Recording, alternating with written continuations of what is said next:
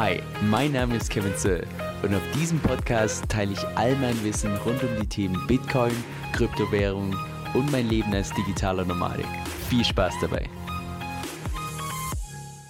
Hey Leute, Kevin hier. So, heute mal ein etwas, ich sag mal, anderes Video. Und zwar Primärthema Storytime mit einer Story, wo ich einen Puls hatte von 180 mal wieder, wo meiner Meinung nach aber die Quintessenz für Krypto unglaublich wichtig ist. Und deshalb möchte ich auch mal ganz bewusst da die Story ein bisschen ausführlicher erzählen, weil sie ja alles andere als schön war. Und zwar, lass uns mal ganz vorne starten, dass auch selbst die folgen können, die vielleicht im DeFi-Chain-Ökosystem weniger mit involviert sind.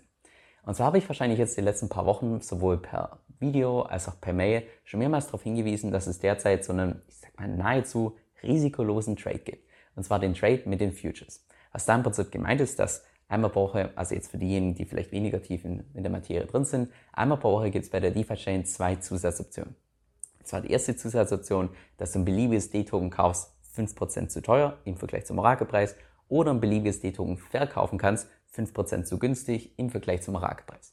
Und das heißt jetzt konkret, dass wenn du einfach ganz kurz bevor diese Zusatzoption aktiv wirst, wenn du da schaust auf die DEX, wie dann dort die ganzen Preise siehst und beispielsweise dir auffällt, dass Tesla derzeit bei einem DEX-Preis von 107% gehandelt wird, dann würde das bedeuten, du könntest mit deinem Wallet entsprechenden dezentralen Kredit aufnehmen in Tesla-Tokens, die auf der DEX, der dezentralen Exchange der DeFi-Chain, verkaufen für 107% und direkt im nächsten Zug über die Futures, also über diese Zusatzoption, für 105% zurückkaufen. Und wenn man da jetzt mal sämtliche Transaktionskosten, Slippage und so weiter vernachlässigt, würde das bedeuten, du hättest innerhalb von einer Stunde einen zusätzlichen Gewinn gemacht von knapp 2%. Und vor allem auch, weil bei diesem Future Trade, also bei diesen Optionen, schon der Preis fix ist, eine Stunde vorher, weißt du auch ganz genau, für welchen Preis du tatsächlich Tesla entsprechend wieder zurückkaufen kannst. Und deshalb dachte ich, habe ich in der Vergangenheit immer gesagt, das ist ein nahezu risikoloser Trade. Also jeder, der das nicht mitnimmt, der verschenkt halt derzeit so ein bisschen Rendite. Ich persönlich habe beispielsweise jede einzelne Woche diese Future Trades genutzt. Und bis auf eine Woche war es auch jedes Mal ein positives, teilweise sehr positives Ergebnis. Aber das ist nur am Rande. So, also so viel mal zur, ich sag mal, theoretischen Grundlage. Jetzt Stand heute, wo ich das Video aufnehme, war das gestern. Also bei mir in Rio ist beispielsweise das Futures Settlement immer Mittwoch. Zur deutschen Zeit ist es, glaube ich, immer am Donnerstag. Bei mir ist also heute Donnerstag und gestern Abend hat bei mir das Futures Settlement stattgefunden, also mit diesen Zusatzoptionen.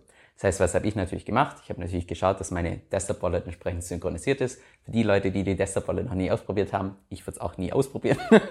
Nee, also ich persönlich bin einfach so überhaupt gar kein Fan von diesem Ding, weil im Gegensatz zur App musst du auch beispielsweise bei der Desktop Wallet immer drauf schauen, dass die entsprechend synchronisiert ist. Weil wenn die nicht entsprechend synchronisiert ist, dann kannst du da keine Transaktion machen. Und wenn du das zum allerersten Mal aufsetzt, dann dauert es auch wirklich mehrere Stunden, bis das Ganze synchronisiert ist und das Ganze auch wirklich läuft. Das heißt, ich habe natürlich schon im Voraus geschaut, dass meine Desktop Wallet entsprechend synchronisiert ist, dass ich auch dann, wenn die Future Settlements, also wenn dieser Zeitpunkt kommt, dass ich das dann auch entsprechend machen kann. Ja, auf jeden Fall war es gestern Abend so. Ich war so ungefähr 3 Stunden vor dem Future Settlement. Ich war gerade im Abendessen und schaue kurz auf meinen Laptop, schaue nochmal kurz auf die Desktop Wallet, ob alles soweit passt. Und dann stand da plötzlich Error occurred. Und dann dachte ich so, okay, das hatte ich jetzt noch nie. Und unten drunter stand Snapshot runterladen oder ob ich das von vorne synchronisieren will.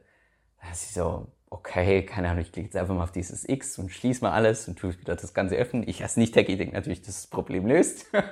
Habe die Desktop-Wallet wieder geöffnet. Dann hat es kurz gedauert und dann kommt nochmal Error occurred, ob ich diesen Snapshot runterladen will oder das Ganze von vorne synchronisieren will. Und das fing dann schon an, dass mein Puls schon so ein bisschen nach oben ging, weil für diejenigen, die die Desktop-Wallet schon mal benutzt haben und das Ganze zum allerersten Mal aufgesetzt haben, die wissen, dass dieses Synchronisieren wirklich, also beim allerersten Mal hat es bei mir in Peru, ich glaube, 6-7 Stunden gedauert, bis das Ganze synchronisiert war, weil Internetverbindung war nicht das Allerschnellste und so weiter. Da dachte ich so, okay, also ich weiß zwar, dass mein Internet hier in Rio schnell ist, also das heißt schnell, es ist okay, also definitiv schneller als in Deutschland, aber jetzt trotzdem im internationalen Vergleich immer noch nicht so das Allerschnellste. Ich dachte, okay, also Snapshot herunterladen ist definitiv die schnellere Version. Also habe ich entsprechend draufgeklickt bei Snapshot herunterladen und habe dann einfach mal so ein bisschen abgewartet, wie lange das tatsächlich dauert, bis ich bei 100% bin. Dann habe ich gewartet, bis es genau bei 1% ist, habe entsprechend mit dem Handy gestoppt, dass ich mal so ein Zeitgefühl dafür bekomme. Und zwar genau bei 1%, als es bei meinem Handy bei der Stoppuhr angezeigt hat, 3 Minuten 30. Da dachte ich so, okay, in 3 Stunden ist das Future Settlement. Und ich bin jetzt bei 1% und ich brauche 100% und 1% dauert 3 Minuten 30. Das bedeutet ja so ungefähr, dass ich für entsprechend 100% ja, mehr als 5 Stunden brauche. Aber in 3 Stunden ist ja schon das Future Settlement. Und dann fing es an, dass mein Pool schon ein bisschen schneller ging, weil Hintergrund ist natürlich der, dass ich zu dem Zeitpunkt schon meine ganzen Positionen für diesen Future Trade entsprechend gehabt habe. Also ich habe die ganzen D-Tokens schon mit meinem Wort gemintet, entsprechend geschortet und so weiter. Und grundsätzlich ist es jetzt auch nicht so ein Riesendrama, wenn man das jetzt mit, keine Ahnung, 10.000, 20.000 macht, in den größeren Pools drin ist, dann könnte man in der Theorie, wenn jetzt das mit diesen Futures nicht klappt, könnte man das einfach über die DEX zurückkaufen, macht vielleicht einen kleinen Verlust und das Ganze ist okay. Wenn jetzt allerdings mehrere hunderttausend in einem Pool Schulden hat und das vielleicht ein bisschen kleinerer Pool ist und man das dann über die DEX zurückkaufen muss, holy moly, da macht man durch das Slippage und also Transaktionskosten sowieso, aber über das Slippage einfach unglaubliche Verluste. Und deshalb dachte ich so, boah, wenn ich das Ganze jetzt, also wenn ich die Future Trades nicht nutzen kann und das Ganze über die DEX zurückkaufen muss, holy moly, da mache ich einen riesen Verlust. Und die Alternative wäre die, dass ich jetzt für eine komplette Woche die ganzen Tokens einfach durchshorte und hoffe, dass der Gesamtmarkt entsprechend sinkt. Aber ich habe Tokens geschortet, die ich never ever im Real Life shorten würde, vor allem nicht in der derzeitigen Marktsituation, wo ich mir dann gedacht habe, boah, das kann halt auch mega schief gehen. Ja, auf jeden Fall, mein Puls war schon entsprechend oben, dachte ich so, okay, da muss irgendwie eine Alternative her. Dann kamen schon die ersten Gedanken im Sinne von, ja, vielleicht frage ich einfach irgendwelche Freunde, gute Bekannte von mir, ob die mir aushelfen können, wo ich weiß, dass sie in die DeFi-Chain investiert sind. Da dachte ich so, ja okay, bei mir in Rio ist jetzt halt Abend, aber in Deutschland ist jetzt beispielsweise mitten in der Nacht. Ich kann jetzt doch nicht mitten in der Nacht anrufen, ob die für mich irgendwelche Trades machen können. Und wer weiß, vielleicht ist ja denen ihre Desktop-Wallet auch nicht synchronisiert.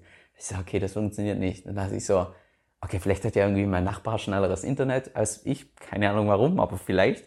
Aber ich kann ja mal ihn nach dem entsprechenden Wi-Fi-Schlüssel fragen.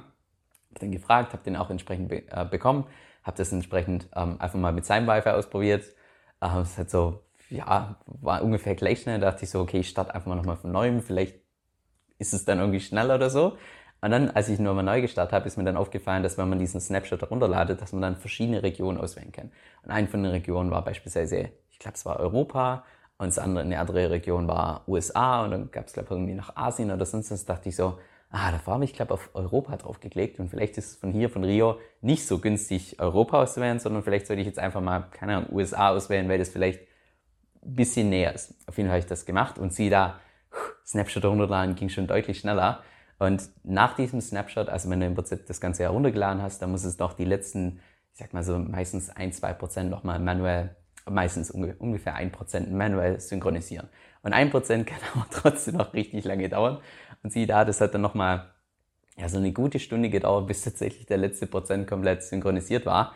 Und genau zu dem Zeitpunkt, ich glaube 2 Minuten vorher, bevor die letzte Stunde begonnen hat, vor den Future Swaps, war es tatsächlich so, dass meine Desktop Wallet komplett synchronisiert ist und ich meine ganzen Trades machen konnte. Und ich habe schon in der Zwischenzeit eine halbe Flasche Wein getrunken, um mich runterzubringen. Ich bin vor dem Laptop gesessen, also auf dem Boden, direkt vorm Router, weil ich mir gedacht habe, dass das vielleicht, ja, das Internet ist ein bisschen schneller, wie wenn ich da eine Distanz von 3 Metern habe. Ich dachte so, oh mein Gott, was mache ich jetzt? Ich habe auch schon angefangen, so die aggressivsten Einzelaktien tatsächlich wieder über die DEX zurückzukaufen, einfach zu einem Verlust.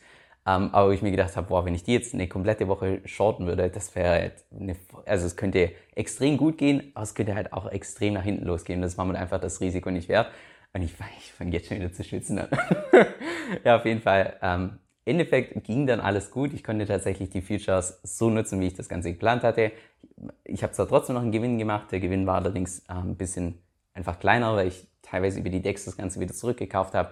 Dementsprechend auch doppelt Slippage hatte, doppelt Transaktionskosten, unterschiedliche Preise und so weiter. Jo, soviel zu diesem risikolosen Trade, weil ganz ehrlich, hättest du mich vor einer Woche gefragt, was denn da die Risiken sind, was da schief gehen kann und so weiter, hätte ich dir wahrscheinlich geantwortet, ja, also eigentlich nichts wirklich, weil du weißt, zu welchem Preis du auf die DEX verkaufst und natürlich, da fällt noch Slippage an und so weiter, aber das hält sich in aller Regel in Grenzen. Du weißt genau, zu welchem Preis du das Ganze zurückkaufst über die Futures und sofern du jetzt nicht irgendwie von einer Light-Wallet zu einer falschen Adresse deine Funds schickst, was soll denn da großartig schief gehen? Ja, und die Praxis hat einfach gezeigt, es gibt halt doch noch Sachen, die tatsächlich nicht funktionieren kann. Und auch wenn das jetzt bei mir persönlich im Endeffekt doch noch ein Happy End war, ich glaube, die Quintessenz von solchen Stories ist einfach, im Blockchain-Bereich gibt's kein risikofrei. Gibt's nicht. Dieses Wort risikolos, risikofrei ist einfach Nonsens. Das gibt's nicht. Und vielleicht gibt's irgendwo in der Finanzwelt irgendwelche Sachen, die nahezu risikolos sind oder nahezu risikofrei. im Blockchain-Bereich absolut gar nicht. Das heißt, ich persönlich, was ich persönlich aus der Story mitnehmen werde, ist, dass ich dieses Wort risikofrei und risikolos viel, viel bedachter in Zukunft verwenden werde. Und zweitens auch, dass ich mir gut vorstellen kann, dass wenn jetzt irgendwie ein Influencer, YouTuber oder sonst was mal dieses Wort benutzt, dass bei mir einfach so ein bisschen mehr diese Glocke im Kopf angeht im Sinne von, oh, risikofrei. Er spricht hier gerade von, keine Ahnung, Stablecoin, risikofrei, 5% oder keine Ahnung was, wo ich dann denke, ja, vielleicht doch nicht so risikofrei. Einfach bei mir diese Glocke im Kopf noch deutlich stärker losgeht. By the way, wusstest du, dass du mit Kryptowährungen auch passives Einkommen verdienen kannst, ohne deine Coins zu verkaufen? Ich persönlich stake beispielsweise mit der Kryptowährung DeFi. Das heißt vereinfacht gesagt, dass ich meine Coins verleihe und dafür eine jährliche Rendite bekomme von derzeit so ungefähr 30%, die tagtäglich ausgezahlt wird. Mit Lending und Liquidity Mining kannst du da teilweise noch viel höhere Renditen abgreifen. Wenn du das mal selbst ausprobieren möchtest, dann kann ich dir ebenfalls die Plattform namens Cake DeFi empfehlen. Die benutze ich dafür auch. Mit meinem Empfehlungslink bekommst du auch nochmal einen Starterbonus von $40 geschenkt, sobald du dich erstens verifiziert hast und zweitens auch dein Konto um mindestens $50 aufgeladen hast. Falls sich das für dich interessant anhört und du es auch mal ausprobieren möchtest, dann geh einfach auf meine Webseite kevinsöhl.com/cake. Das ist kevinsöl.com/cake. Laut einer YouTube-Umfrage von mir würden ganze 92% von meiner Audience Cake Weight empfehlen. Also, das ist schon eine ziemliche Hausnummer. Und jetzt noch ein kurzer Disclaimer. Dieser Podcast stellt weder eine steuerrechtliche noch eine finanzielle Beratung dar. Das heißt, alle Inhalte sind wirklich nur zu Informationszwecken bestimmt.